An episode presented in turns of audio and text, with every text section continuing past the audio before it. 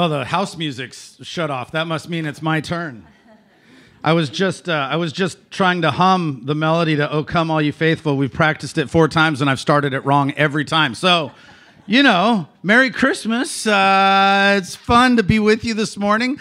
Welcome to Lighthouse Baptist Church. Uh, I would invite you to stand up with us. We're gonna sing a Christmas song on the first Sunday of Advent. So. Um, you know, all ye faithful, let us adore him.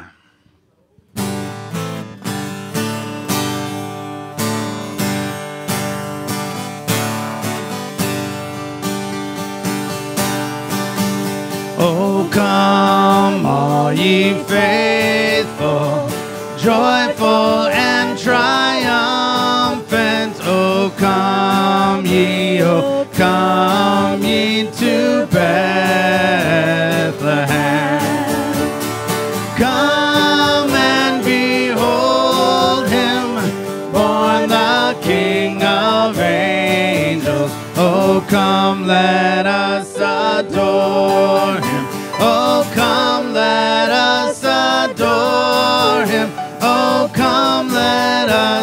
Adore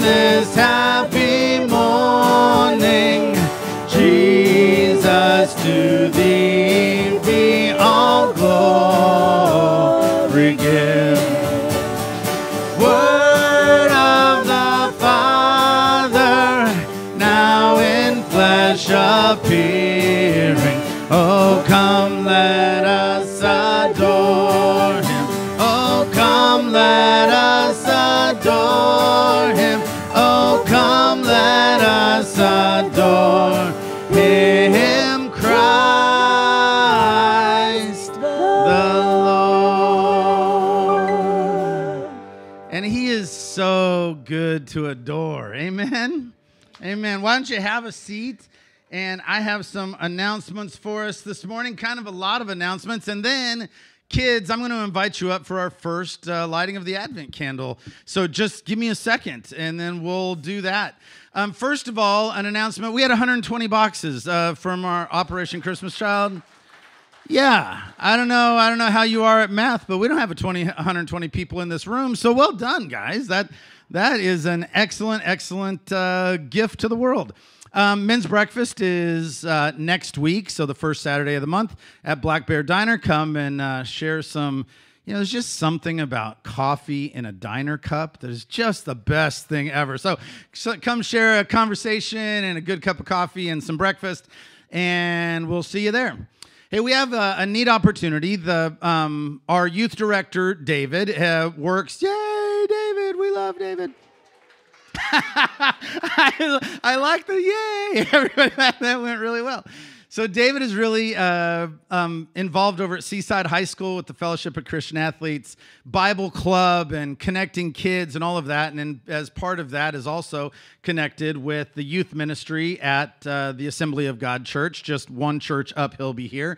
And they are doing something that is pretty exciting, and we want to be a part of it. So they are uh, gathering um, gift cards for the families at Del Rey Woods. I don't know if you know Del Rey Woods. It is the elementary school in our neighborhood. Please pray for Del Rey Woods. A lot of kids there on free lunch and have come from families that have some pretty serious needs, and um, they're in our neighborhood. And so, any chance we have to bless them, in fact, we used to have kind of a, a, a, big presence at Del Rey Woods, and then some of the leadership changed, and we weren't welcome to have that same kind of presence anymore. So we're always praying.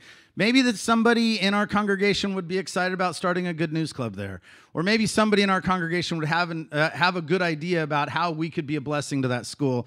This is a neat little easy way to do that. So the big idea is that we would get twenty five dollar gift cards, either just like Visa, Mastercard, whatever, just money, or from uh, Target or from Safeway or some place that you thought, hey, if this was the difference between you know, having a Christmas morning or not having a Christmas morning, taking some of the pressure off of families that are are slugging it out and raising kids and doing all the young family stuff and are really feeling extra burden this season feel free. You could put a little note that says, uh, you know, Lighthouse Baptist loves you, or even Jesus loves you. Um, but nothing too uh, fancy. Just a twenty-five dollar gift card that um, that will be distributed towards the end of the semester up there at Del Rey Woods. Um, so if while you're out shopping, you wanted to do that, and if you say I want to give a hundred dollar gift card, then buy four twenty-five dollar gift cards. the The assignment is 24 25 dollar uh, gift cards, and uh, there's a box in the back that I asked Tiffany to put in the way so you would trip over it on your way in and out. So it's really obvious. It's decorated like a Christmas present. And just over the next, we only have a few Sundays. I think the 15th is the the due date on this particular assignment. So just over the next couple weeks, if um, you should feel so led, uh, I think it's a really exciting opportunity to bless families in our neighborhood. So I think that's all I have to say about that.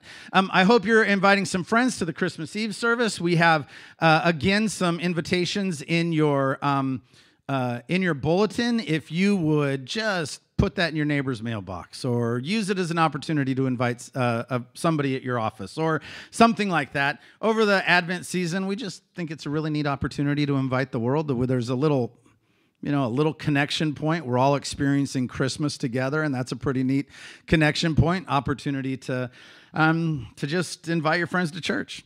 All right, if you're new around here, there's a blue card in front of you. We'd love to get to know you. If you would um, fill that out, the giving boxes are in the back for your uh, regular offerings and and uh, and gifts. With all of that said, this is the first Sunday of Advent. We have a tradition around here where we light the Advent candles, but I need help doing it. So, kids, would you please come up to the stage with me and we will light the candle together?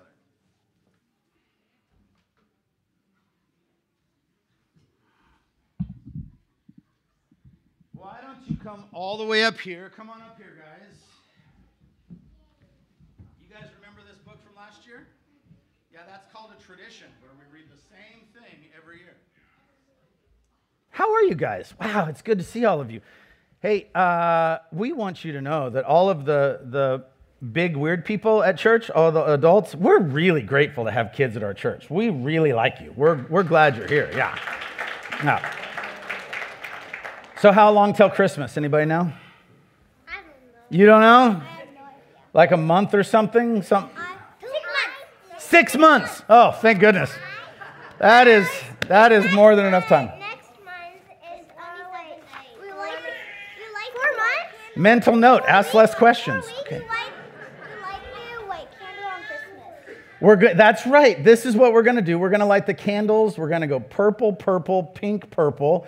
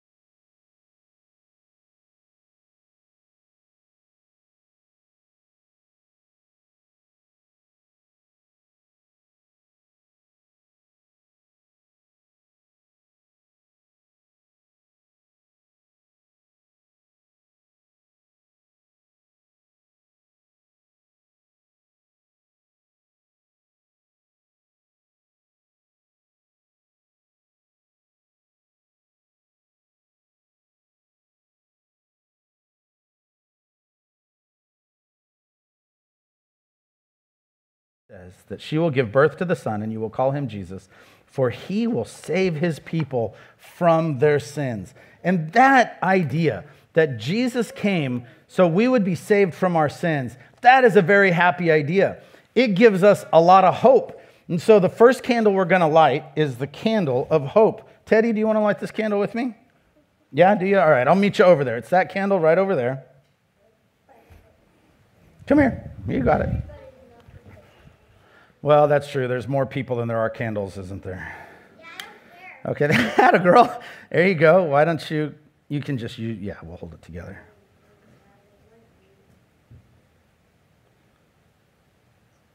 All right. Thank you, Teddy. Good job. You know, to remind you guys that this is a season of hope. It's a season where we look forward to things. It's a season where we're excited about what Jesus has done. I have a present for you. And uh, we have people smart enough to know that these are not glass, these are plastic. That's very um, But what does that say on it? Can anybody read that? It says hope. So you can hang this if you have a Christmas tree or if you have someplace in your room. Yeah, probably most of us are. That's right. Um, three Christmas trees. Any other Christmas tree comments? Yes. I'm gonna get a Christmas tree today. Uh huh. Very good. Okay. Well, here you go you can hang this either on a tree or somewhere else, but it'll remind you that this is a season not just to be excited about the stuff we're going to get or the, the parties we're going to have or time off of school or whatever, but this is a time to remember that we are hopeful because Jesus came to save us from our sins. So, can I pray for you? And then I'm going to give you each one of these, and then you can go off to uh, children's church. Sound good? Yes. Okay. Heavenly Father, thank you for these kids. Lord, I do pray that this story would be deeply embedded in their hearts that this would be a foundational story that they would um, understand as, as a, you know, a keystone for their whole life. That you loved us enough that you would become a man. Start not as um, the king in the palace, but as a little baby in the middle of nowhere in a, in a manger. God, thank you for your great love that really does give us hope. We love you, God. In Jesus' name, amen. All right, why don't we have a three minute party? You guys can stand up and greet each other, and kids, you can grab a Christmas ornament, and then I hope we.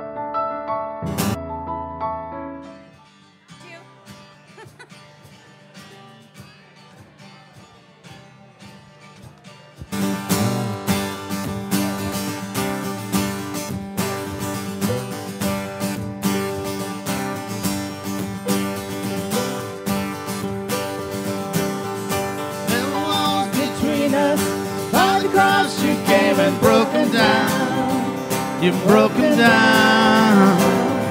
There were chains around us. By your grace, we are no longer bound. No longer bound. You call me out of the grave. You call me into the light. You call my name, and then my heart came alive. Your love is greater. Your love is stronger. Your love awakens, awakens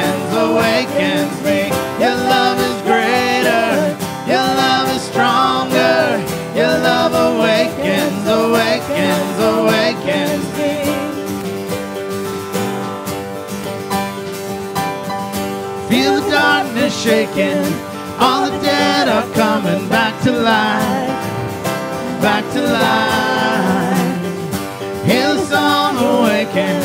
All creation singing, we're alive. Cause you're alive. You call me out of the grave. You call me into the night. You call my name and then my heart came alive.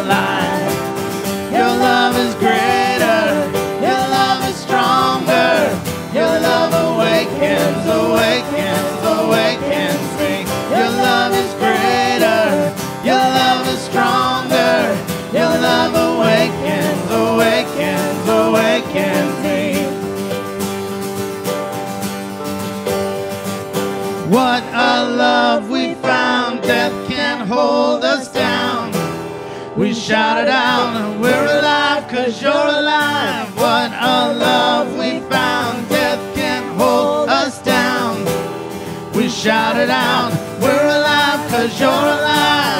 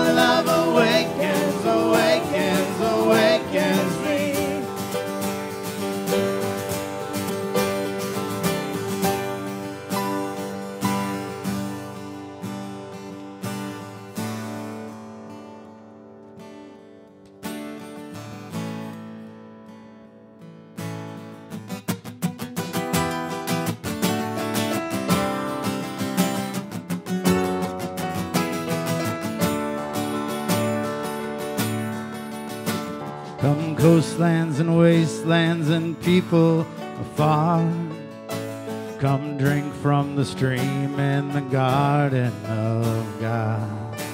Come lepers and thieves, come and answer the call. Find a place at the feast with the Savior of all.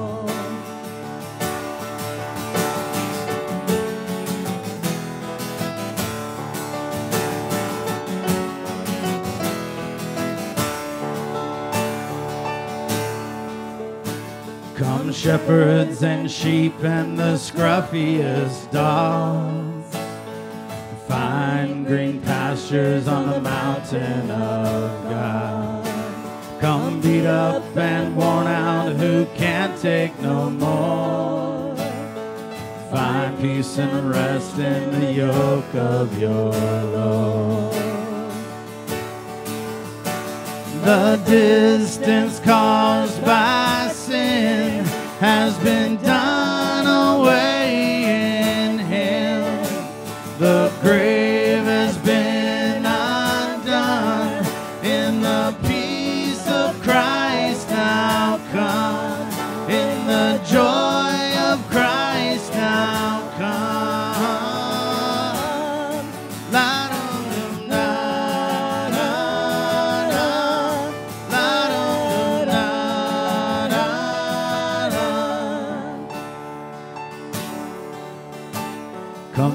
self-righteous teachers lay down yourselves. Give up on your goodness give up on your wealth.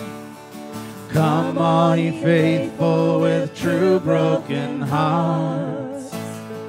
Come to your savior for the precious of stars. The distance caused by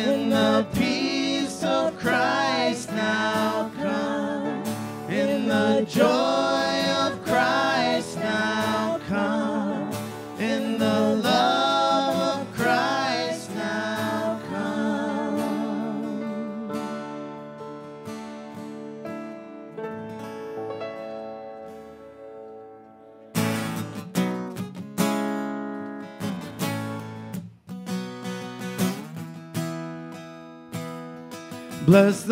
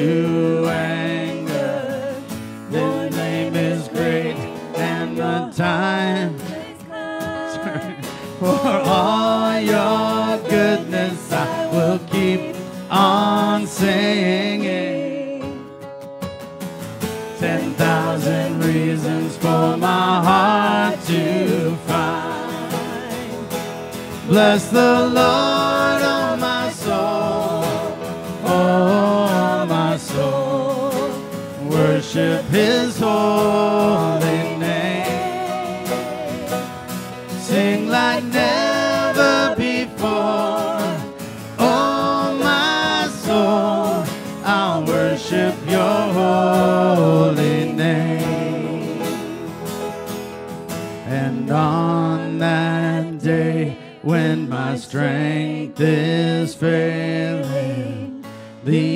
draws near and my time has come. Still my soul will sing your praise unending. Ten thousand years and then forevermore. Bless the Lord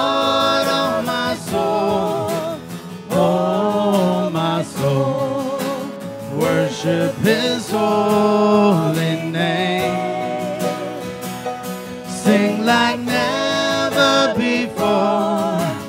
Oh, my soul, I worship your holy name. I will worship your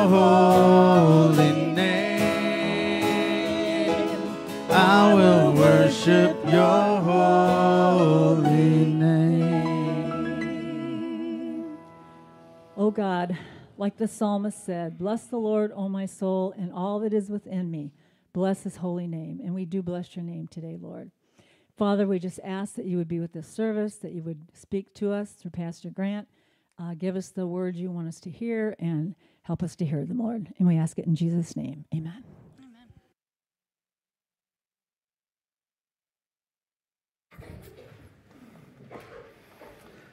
It's always fun to have kids up on stage. You never know. You, know, you never know. It's like uh, you don't want them to sit there quiet, but you kind of, yeah. but it's so much fun. I think one of the one of the reasons it's so fun to have kids in church is this idea of hope. It's you know, it's so nice to know that God is still calling the next generation of people to Him. That that the you know the the the witness of the Holy Spirit will not, will not die with our generation, but God is faithful to call people to Him, and that is fun. And it's fun to get kids thinking about more than yeah, I mean, presents are fun too, but it's, it's, it's fun to get kids thinking about what a Christian perspective is on Christmas and, and a Christian perspective on the incarnation. Like, it's a really big deal that God became man. We think a lot about Jesus, we talk a lot about Jesus. And so, to once a year to set a few weeks aside to, to focus on what it means to live in light of the incarnation is it is a thing that, that brings a lot of hope. And the first candle we, we lit today was the, the candle that reminds us about the hope of Christmas. And I, so I went kind of, you know, just deep diving into the concept of hope this week. And, you know, the, the University of Chicago that tracks this kind of thing, they have like people broken into every category, you know, like single parent families that prefer Kraft macaroni and cheese to homemade. Like what, like every kind of category, every age group, every mix of everything, everything. And they have all these charts on you know, their website that say this is the, the hope index or the people, the percentage of people in this category that, that have a deeper sense of hopefulness. And all the charts look the same for the last couple of years. You know, I, I don't think this is any surprise. Like 2019, January, like the hope level is, uh, see, no, that was pretty low. And then to the end of 2019, we're all feeling pretty good. Like that, that feels pretty. And then something happened at the end of 2019, beginning of 2020. And you go January, I should do this this way for you. January of 2020, and then like the index just goes blue. You know, it's like 30% of people feel any sense of hope in the end of 2020. And so, like over the last couple years, it's like, yeah, we felt a little more. Oh no, we don't feel hopeful anymore. And 2021 was kind of all over the place. The chart of 2021 is like, we feel great, we feel terrible, we feel great, everything's gonna be okay, nothing's gonna be okay. That's been the general sense. I don't think we have to like, uh, I think we all could answer, well, why do you think that is in our society? You know, it's, it's kind of been like that. And in one sense, when I think about hopefulness, I want to be a person of hope. That's the big idea of the, the message today is you have reason to be a person of hope. But even more than that, I want off the roller coaster. I want off the idea that my hopefulness should depend on what's going on around me. I want to live my life not like I have hope for my future as long as you know everything seems to be going okay and the economy's good and my, I feel safe or whatever it is. Um, and I have less hope if all that stuff is not good. I would love to grow into be the person. I would love for us to be the kind of people that just have a deep, abiding sense of hope. Like I've said this many times before, but I think one of the most, the most profound things a Christian can realize is that it's going to be okay. That what is happening around us is not what our sense of hope should be based on, but rather there's something more profound that is happening in the universe that gives us reason to hope. And so the ups and downs of life be they extreme and exaggerated, or be they little bumps and I didn't get the parking spot at the mall, you know, whatever it is, that I have a deep and abiding sense of hope. So I just really have five things to say to you today. First of all, people need hope. Second of all, there's a reason people need hope. I want to think about that a little. Why do we need hope? We, shouldn't, we, shouldn't we be okay in this world? Like, if we're made for this world, why are we always looking forward to stuff? Why is it we're never quite satisfied in this world? So, people need hope. There's a reason people need hope. And then there's a reason to be hopeful. No matter what's going on in our country, no matter what's going on in your life, no matter what's going on in the world, no matter what's going on in, the, in your peer group, we have reason to be hopeful. And then I want to look at why Christmas is a big part of that and, and how we might prepare ourselves over the season of Advent to be people who live as people with hope. That whatever's going on in the culture, if the University of Chicago calls us and go, hey, do you have hope for the future? We'd go, yeah, I do. There's some more work. There's a journal article I read this week, and I don't usually I don't usually spend a lot of time looking at psychological journal, journals for, for sermon stuff, but I, I did a deep dive on hope. How are we feeling as a world? And so this, this journal article references um, a guy named Charles Snyder who has done a whole bunch of, um, of uh, work in this idea of hope, what gives people hope. And I'd like to read the whole 3,000 page journal article to you right now. It begins like this. but so this his work will be referenced as we go. But listen to this, see if this rings true. Hope is associated. So the, this is the first big idea is that people need hope. Do you guys believe that? Like, if, am I breaking new ground there? You need hope, and here's proof.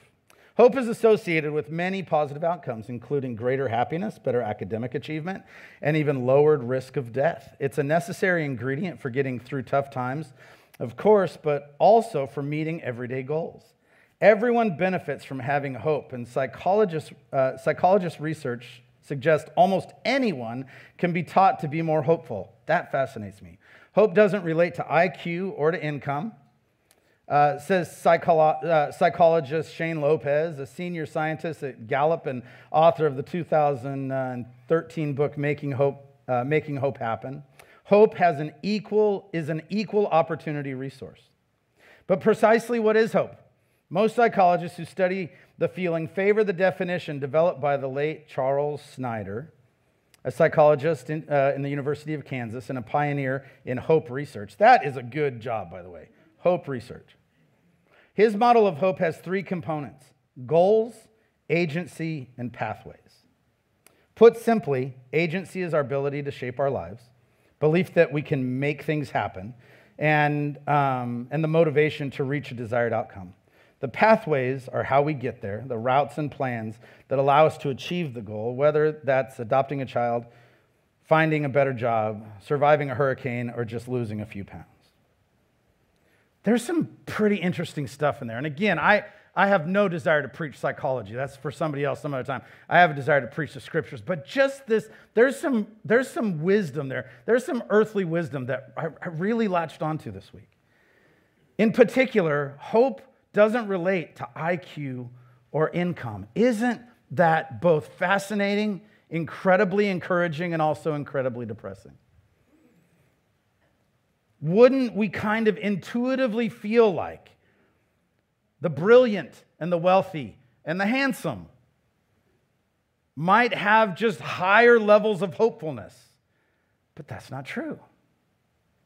It's quite the opposite. It is totally possible to be wealthy and handsome and have everything going for you and still have a sense of hopelessness. It is also absolutely possible to have none of those things, to be broke and simple and funny looking. Praise the Lord.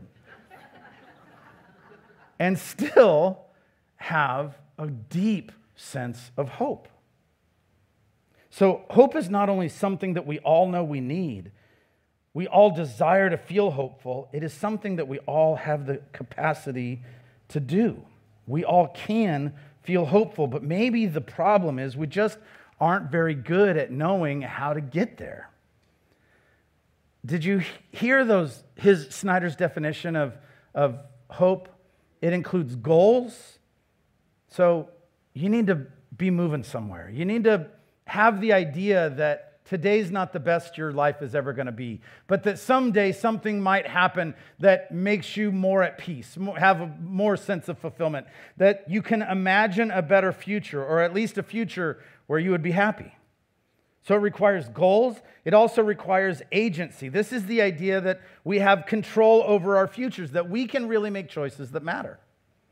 And it also requires pathways. Not only can I imagine a better life, imagine being in a, a happier, imagine, imagine the world being better, but I also can see ways to get there.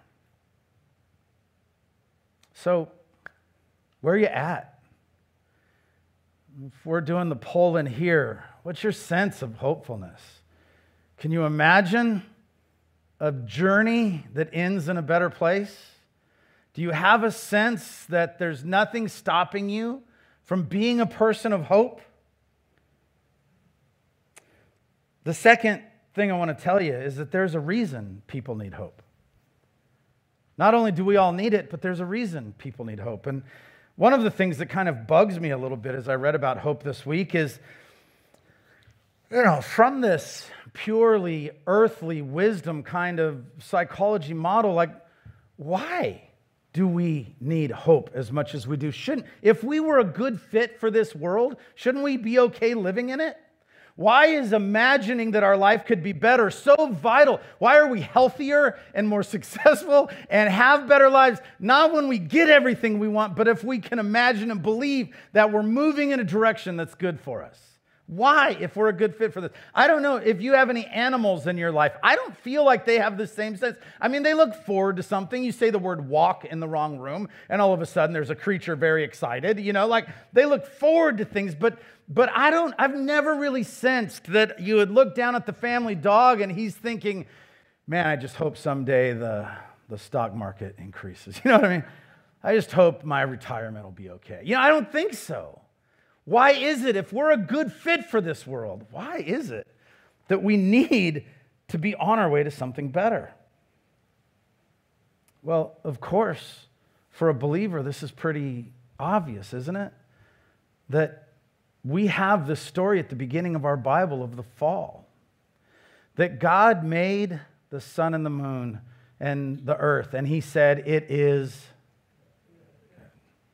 and then he made animals and the fish in the sea and the birds in the air and all the creeping things that crawl along the earth. And he said, It's. And he said, Tov, thank you. There's a scholar in the third row. And, and he made the, you know, the sun and the moon to, to give us seasons and signs and times. And that too was.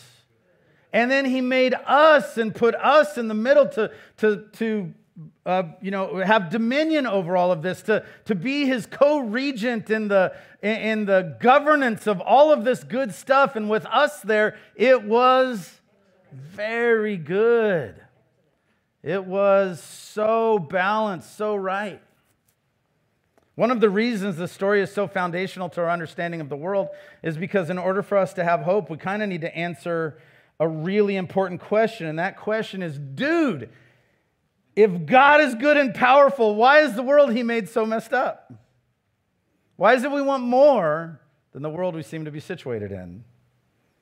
It might be easy to look at the world on any given day and kind of go, man, is this really what God wants? Injustice and pain and sickness and suffering, is this what God was hoping for? But the Genesis account makes it pretty clear what God wants. It makes it pretty clear what God's design intend, intends. And the big idea for today is it makes it pretty clear what God ultimately will have. And that is a good world, a Tov world, a world filled with shalom. This is what God designed. This is what God intends. And this is where we're headed. A connection with every time we talk about Eden, I always want to say this just so it's burned in all of our brains that the big idea of Eden is there's a connection with God and man, there's a connection with people and other people, and there's a connection with people and nature. That these things are not in conflict, but these things are as they should be in deep community, blessing each other. See, it's, it's not that we need hope because we aren't satisfied. It's that we aren't satisfied because we were made for more than the suffering and sorrow of the world around us. We were made for better. We were made for tov, for good, for very good. We were made for connection and peace We were made for shalom and community. Ecclesiastes 3 says that God has put eternity in the hearts of man. One of my favorite you know, words in the Old Testament, one of my favorite passages of Scripture. Um, I started uh, walking through the life of Saul two years ago, so eventually I can preach through Ecclesiastes. That's just all I want to do in my life. Um, and Ecclesiastes 3 says that God has put eternity in his heart. That word is olam, and it just means eternity past, eternity future, like the whole ball of wax. There is, so, there is eternity in your heart. How could temporary, frustrating lives ever satisfy hearts that were built eternity, for good, for very good? So, if we're going to light this candle and not just have it be something that we go, wow, that was a fun Christian facade, we'll pretend to be hopeful this time next year too. But if we're actually going to be people who have a deep sense of hope, we're going to have to understand that there's eternity in our hearts. Where are we headed? What are we looking forward to that's more than what we see around us? I like the model. We need goals. We need someplace we're going. We need agency. We, we need to be the one, the ability to make a decision, and we need pathways. We need to see how we get to those goals. There's some earthly wisdom in those words, but they certainly are no match for the eternity that's in your heart. It might help to set some healthy goals. To, you know, it broke. It, it, I thought it was mean to say lose a few pounds. I didn't think that was that was kind. But you know, here's the thing: I've lost a few pounds before, and it feels good for a minute, and it's satisfying for a minute. And I've reached other kind of goals before. So have you. We've set goals and we've reached them, but maybe you have found that reaching goals is one of the more depressing things of the world. You reach a goal and you go, ugh, I still have eternity in my heart. And eternity is not what happened as I reached this goal. So people need hope. You need hope. And there's a reason because we have eternity in our hearts and we were made for Eden. And we live here. There's a reason you need hope. And most hopefully, there is a reason to be hopeful. You know, I know this is not a typical Christmas place to turn, but would you turn to the very end of your Bible to the book of Revelation? And we'll start in Revelation 20. I, you know, I, I, I, thought I'll summarize Revelation 20 through 22 this week, and then I realized that that's actually a six week series, and so I won't be doing that. But, but I thought maybe if we had what we lost in Eden in our mind, and we had what um, we know to be not enough in our, in our minds as we think about the, the world around us if we might think, you know, we don't have to set goals that are like, hey, I'm, i want to make a little more money or lose a few pounds or what did it say? Adopt a child, survive a hurricane. It's more than that. Rather, there is some place actually satisfying that we are headed. There's kind of a thing that, that it goes around Christian circles that if we think too much about heaven, you know, we'll be so heavenly minded that we'll be of no earthly good. I think that's absolutely wrong. Without heaven, what purpose would there be in doing anything good at all? But rather, if we could use this Sunday where we celebrate the hope of Christmas and go, man, it's not just get through the holiday season and try not to be frustrated and bankrupt, but rather, we could actually think about the journey that we are on to a new heaven and a new earth where there is real and ultimate satisfaction there is a reason to be hopeful. And I'm not just talking about the life, death, and resurrection of Jesus that, that makes it possible for us to have peace in our hearts and joy in our lives. That's absolutely profound, necessary. We talk about it all the time. But today, I would like to talk about the not yet. You know, we talk all the time that theologians say that the kingdom of God is a now but not yet proposition. We talk a lot about the now because we live in the now. We have to understand how do I have peace in my heart now in the middle of the mess? But man, can we spend today thinking about what is not yet? What is still ahead of us? Revelation 20 and verse 10 tells us the story. It says, And the devil who had deceived them. Do you see the callback to Genesis 1. And it's not, or Genesis 3, and it's not j- just Genesis 3. He's telling the story that he's been telling in Revelation, but the, the figure of the one who deceives the nations is still there. And this is the problem. We look at how Eve got tricked in Genesis 3 and we go, I still get tricked that way. The problem is still the same. I still have a hard time trusting God and I still am selfish in my nature. The problem is still the same. So here's what's ahead for the devil. And the devil who had deceived them was thrown into the lake of fire and sulfur where the beast and the false prophet were, and they were uh, and and they will tormented day and night forever and ever. Revelation 20 talks about the death of the tempter. Just imagine your life without temptation.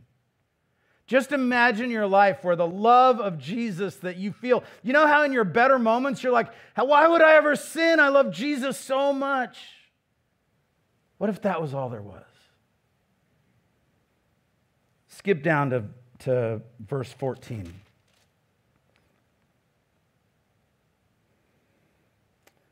Then death and Hades were thrown into the lake of fire. And this is the second death the lake of fire. And if anyone's name was not found in the book of life, he was thrown into the lake of fire. Death and Hades were thrown into the lake of fire. At the cross, death was defeated. There will be a time when it is completely destroyed. Imagine life without temptation and without death.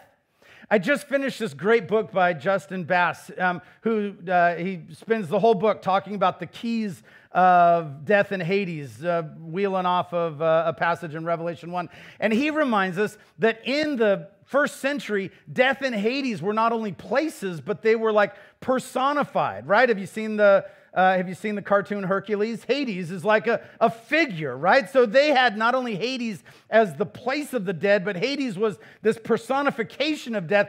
And as the scriptures, as John is talking about what lies ahead for us, he goes, the whole concept of death, death himself, like Jesus didn't just defeat death, like prove he's better, like he beat him up, took his car keys, and left.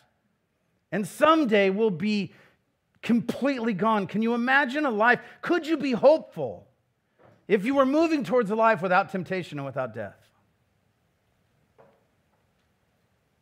Look at chapter 21, just the first couple, first couple verses. Then I saw a new heaven and a new earth, for the first heaven and first earth were, had passed away, and the sea was no more. The sea is always like the the symbol of confusion and the symbol of, of chaos in the ancient world. And so John is saying, as he writes Revelation, he's saying, look, there's going to be this new setup and it will not have chaos. It will not have confusion. It will have no destruction in it. And I saw the holy city, the new Jerusalem, coming down out of heaven from God, prepared as a bride adorned for her husband. Go on to verse, uh, verse 3. And I heard a loud voice from the throne saying, Behold, the dwelling place of God is with man. He will dwell with them, and they will be his people, and God himself will be with them as their God. Man, do you see what's ahead for you? Christians, do you see what's ahead? And I want, and I'll bring this up um, as we go, but but the, the whole big idea in the beginning of the book of Revelation that continues through is this is for those who overcome. This is for those who persevere. There's an acknowledgement of like, this is not yet. We're not living this life now, but this is really coming. Does it give you courage? Does it give you hope? Does it give you reason to continue loving Jesus and stay away from sin and continue faithfully with Him if you understand this is what's ahead? He says, the new Jerusalem coming down out of heaven. There'll be a new heaven and a new earth. The new Jerusalem coming down like what? Like a bride, beautifully adorned for her husband. This speaks of the protection available for us, the provision available for us, and the relationship available for the people of God. The bride of Christ finally finding the unity with Christ that we so long for now. The place where God and man dwell together. Did you see that in verse 3? That this will be the place where God Himself will be with them as their God. This has been the struggle of all time is where is the place where God and men dwell together. One of the most common questions I get from teenagers is I want to be able to hear God and I can't. Is there an amen in the house? Although I love him, although I'm committed to him, there seems like there's a distance there. There's a time coming when we'll be as close with Jesus as a bride and a groom. Verse 4, let's read verse 4, maybe through 5 or 6. He will wipe away every tear from their eyes, and death shall be no more. Neither shall there be mourning, nor crying, nor pain anymore, for the former things have passed away. And he who is seated on the throne said, Behold, I'm making all things new. Also, he said, Write this down, for these words are trustworthy and true. And he said to me, It is done. I am the Alpha and Omega, the beginning and the end. To the thirsty, I will give from the spring of water of life without payment. If you knew that there was a place that's right around the corner and I don't know when this is. I'm not a big calendar guy. I'm not a, I'm not a guy that enjoys reading the book of Revelation and getting out a map and a calendar and explaining how it's all going to break down. That's just never been, I, I enjoy the conversation that surrounds all of that. But whether it is Christ coming back or whether it is your natural death, this is right around the corner. If you knew for sure that there was a place where there was no more sorrow. If you knew for sure that there is a place, I can't explain how Jesus wipes every tear from every eye, but I just read it. If you knew that that was coming, would you have courage for today? Would you have hope? Would despair be farther from you? Verse 5 says, The one who sits on the throne says, I'm going to make all things new. We are headed to a place that is not just this world duct taped and baling wire and you know repaired or remodeled, but is the full redemption and reconciliation of what the world was supposed to be. The new Eden, the new Jerusalem. Verse 6 says something that'll sound familiar to you. And he said to me, It is done. I am the Alpha and the Omega, the beginning and the end. Well, that sounds familiar, doesn't it? Do you remember Jesus on the cross saying, It is finished? Can I tell you the difference between those two words? On the cross, Jesus used the, or, or it's recorded that uh, the word finished in in uh, John 19 is teleo, which means to bring to a close. It's like the end of the stage play. The curtain is closed, it's all over. The word that the Alpha and Omega that Christ uses in Revelation 21 is the word done. It doesn't mean um, that it's all over, it means the preparation is over. It's like the grand opening. This is the word you would use if, um, if you were building a room addition and let nobody in your house for months and months because there's clutter everywhere and there's, and there's dust and there's drywall all over the place and, and there's, you know, no toilet seat on the toilet and the whole thing. You're Like, nobody can come over. And then finally it was pristine. You would say, It is done. The grand opening is here. Let's have a party. That's the word Jesus uses here. There's going to come a time. So here's what happened Jesus said, looked at his disciples and said, Look, I'm going to prepare a place for you. And then on the cross that same night, he said, It is finished. The old covenant is fulfilled, sin is defeated, death is defeated. And then we look forward to a time where he goes, Look, I promised I'd make a place for you. It's finished, it's done. Come on in. Man, would you be hopeful if you were more heavenly minded instead of less? Verse 7 and 8, let's keep going.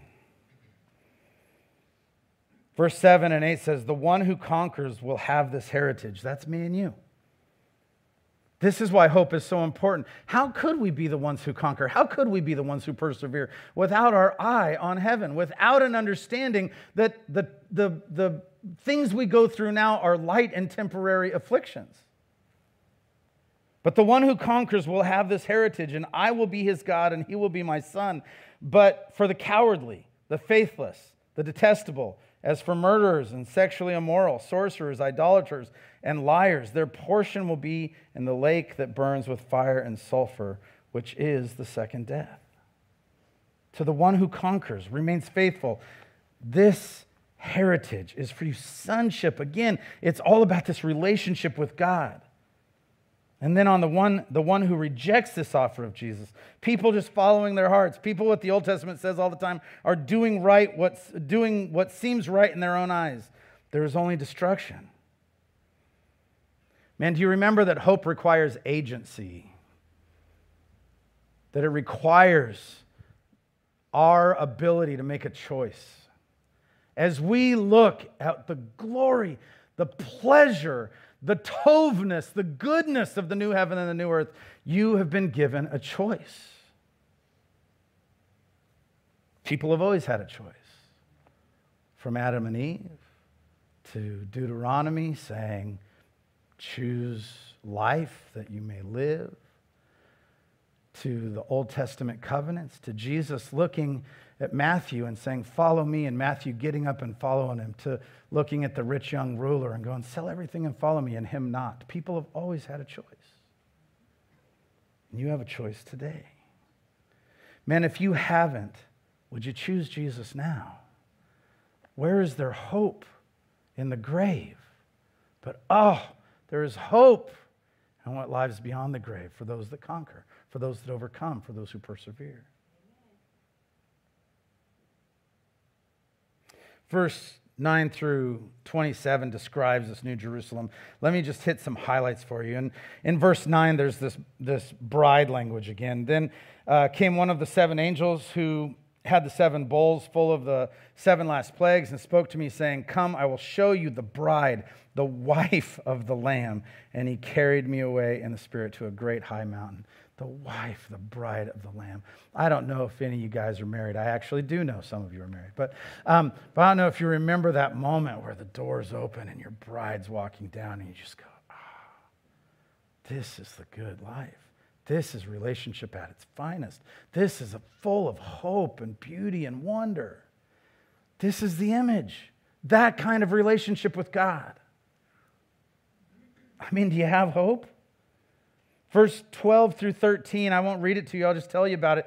Verse 12 through 13 describes the, the gates in the New Jerusalem. And it says there's 12 gates, three on each side, which is great. It's all the points of the compass. The New Jerusalem is going to be open to all people from every direction of the compass. And on those gates are the 12 names of the tribe of Israel. So God still is remaining faithful to his people. This is not a rejection. This is not a new plan. This is a steady and faithful plan of God from the beginning, from Genesis 3 to Abraham, to Moses, to David, to ultimately all the fulfillment in Christ that all of the promises of God come true.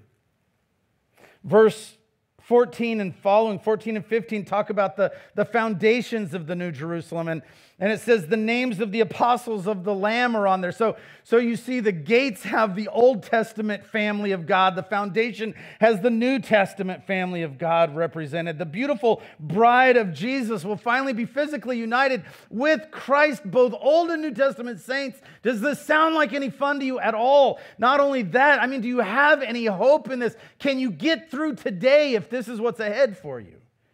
Verse 16 talks about the size of the New Jerusalem. And it, there's two big ideas it's enormous and it's square. It's they measure it out and it's like 1500 miles square right so i, I did some uh, math um, tokyo's the biggest square mileage uh, of any any city and it's like 3,300 square miles, all of Israel. So if you would think of the, the people that John's writing to as they have Israel as kind of their, their paradigm, all of Israel is 8,555 miles. The New Jerusalem uh, walks out to like 2.25 million square miles.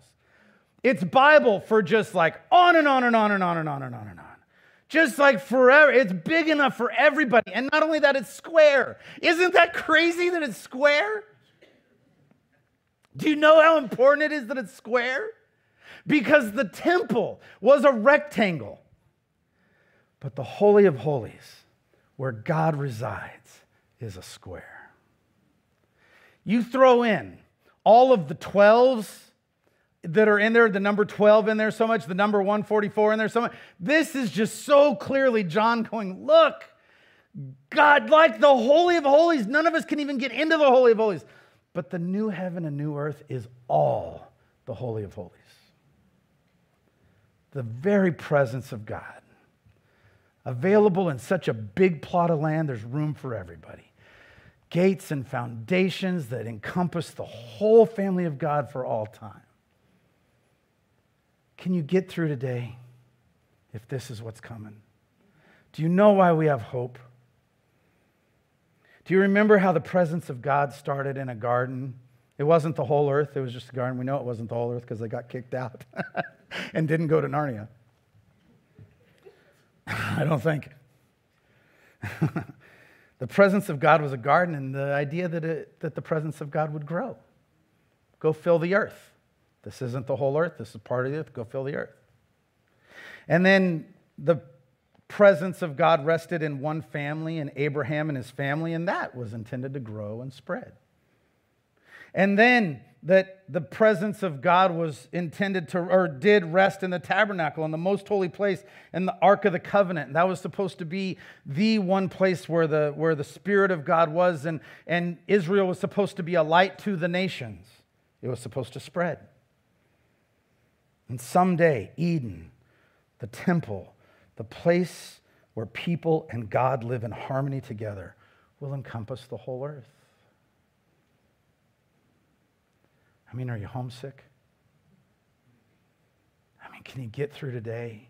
Do you have hope as you look at the manger and see the promise of all of that?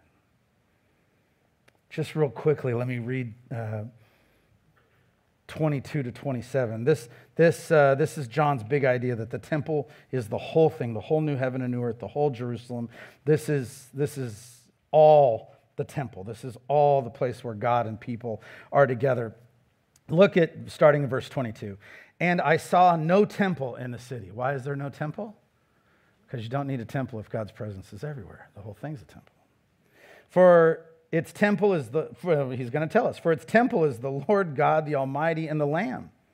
And the city has no need of sun or moon to shine on it. This, of course, is a reference to um, the, the, you know, the Shekinah glory, the, the, the light and the presence, all Old Testament kind of, uh, several Old Testament kind of uh, theophanies. When God is there, there's light and glory coming off. But more than that, the sun and the moon were to govern, to govern the night and the day. Well, God's going to govern the night and the day just personally. For the glory of God gives it light, and is the lamp, and its lamp is the Lamb. By its light will the nations walk. Now, that, if you're a Jewish kid named John going, oh, the nations are going to be available. They're not, he's not just talking about like every country with a name. He's talking about all of the nations that opposed Israel for all of their history. They will even have a spot in the presence of the Lamb. And the kings of the earth will bring their glory into it. And, it. and its gates will never be shut by day. I've heard comedians joke about what kind of a neighborhood is heaven in that it has to have walls and gates. Um, but, well, that was a joke. That one funny. Time out. Let me write this down for next time. Um, but this was the glory of a city in the ancient world. To have splendid gates where you'd be walking up to the city and just see it coming and be like, oh, this must be a great place. Look at how splendid its walls and gates are. So the gates are beautiful and splendid and bejeweled and have pearls and all of this, but they're never shut. They're open to you, to me. And there will be no night there, and they will bring into it the glory and the honor of the nations. Again, the intent in Eden was to fill the earth, and now we find that the earth has been filled with the glory of God.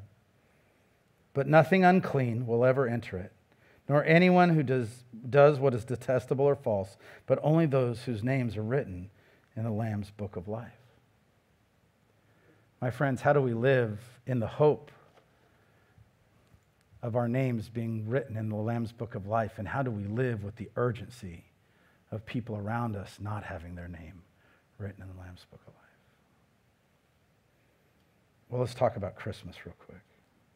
Why would we kick off the Advent season talking about the hope of the new heaven and the new earth? Well, the hope of heaven is really the hope of connection with God, that we will be invited into the Holy of Holies, connection with each other in a world that is good, that is tov. The hope of heaven is really the hope of Eden, that we'll be in a place like that. The hope that God would be with us. And so when we look at Christmas and we hear that his name will be Emmanuel, God with us, we see not only the Savior that saves us from our sins, but we see the one who brings the reality of God and man dwelling together. Emmanuel, God with us. Hebrews 7 says that Christ is our guarantor of a better covenant. We can trust that what John is writing is not just science fiction because it's not about us earning all of that, but rather that the kingdom of God has come crashing into our world in the manger. God has once again claimed territory to be the place where he and people will dwell in peace. But this time it isn't a garden or an ark, it is his only begotten Son. We don't just celebrate that Jesus came to forgive our sins, we celebrate that God has made a way for us to dwell with him. In Christ, we have a goal. We have a place. We have agency. We have a choice really to make. We have a pathway. Jesus is the way, the way to the life we want. So, what do we do in this season? Christmas is a month away, something like that. How could you and I live lives of hope? How could we make this a season not just of going through the motions, but of really becoming people who go, okay, what's the name of the next variant? All right, well, we'll get through that too. And what, what did somebody say and how bad was it? Okay.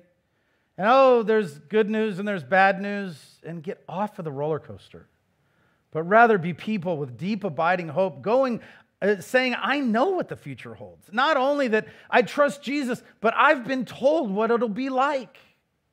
And it sounds great. First, let's understand both the warning and the offer. The offer is incredible. Jesus is preparing a place, and we get a picture of what it's going to be like. It sounds amazing. We're invited into the presence of God.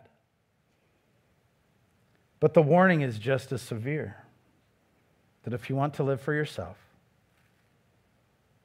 to have your heart bent away from God, then that too will extend to eternity.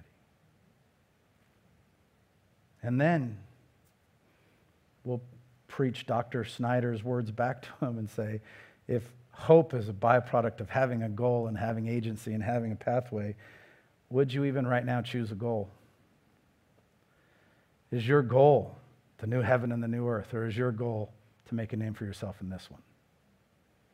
You can have the glory of the new heaven and new earth you could probably also make a name for yourself in this one, but maybe not both.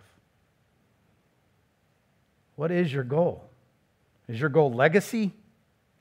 Is your goal achievement?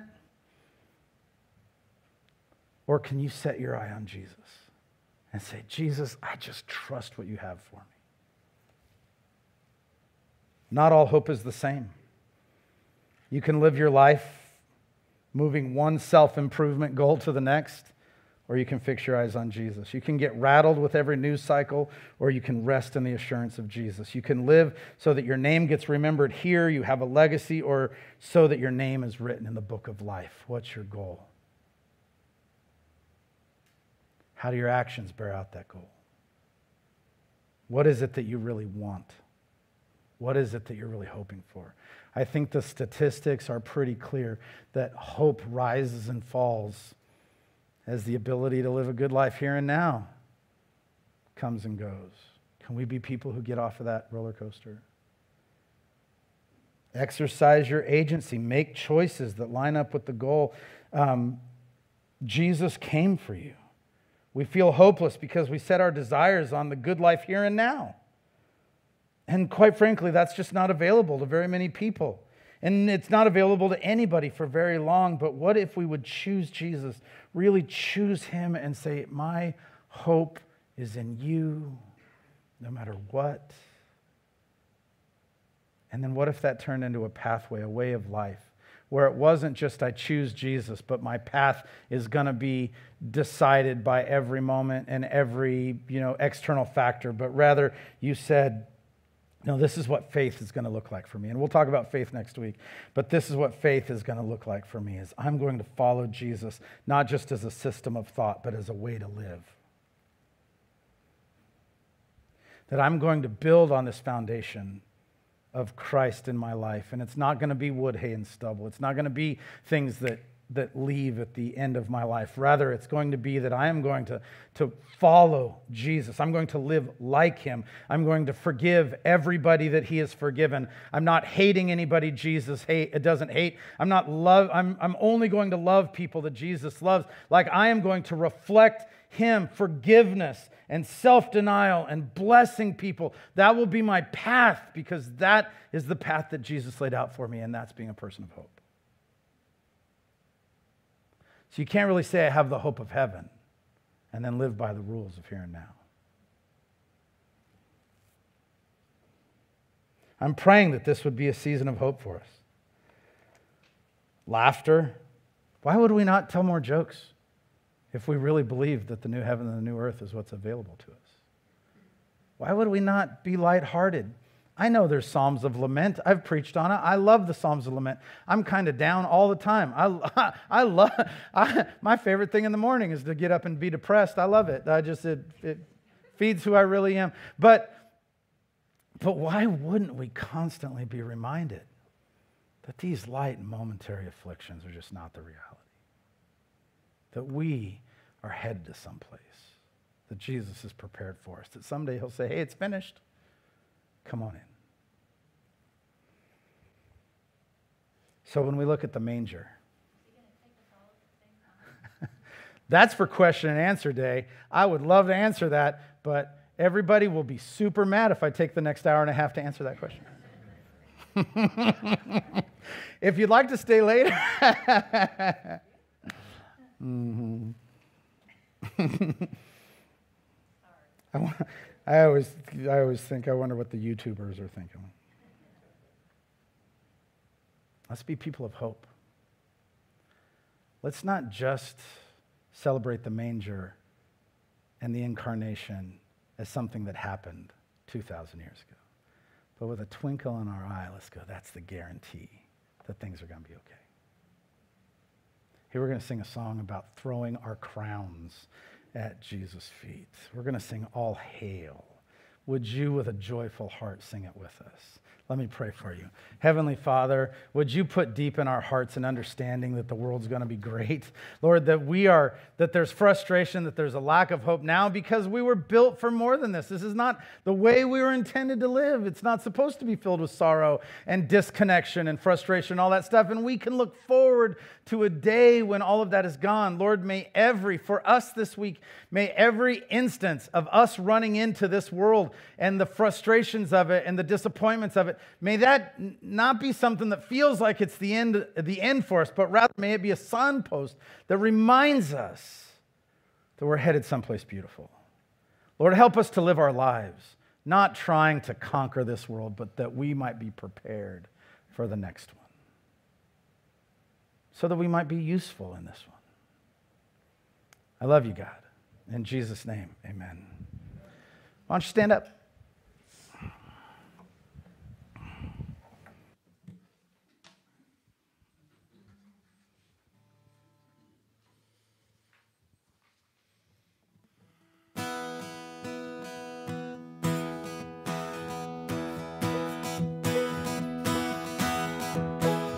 All hail the power of Jesus' name. Let angels prostrate fall.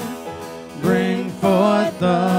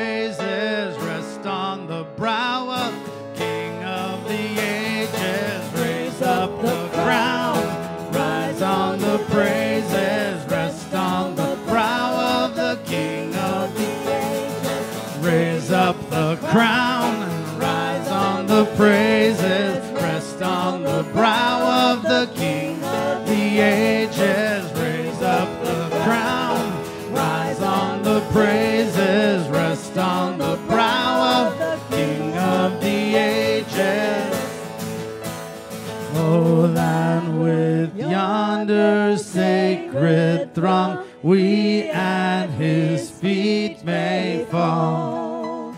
We'll join the everlasting song.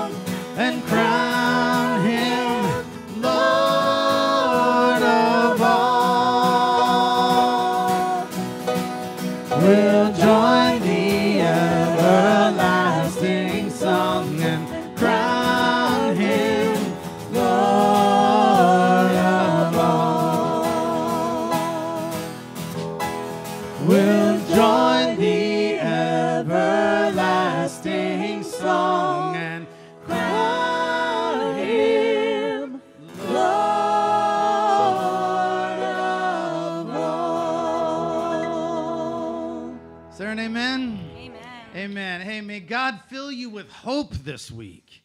In Jesus' name, amen. Have a great week.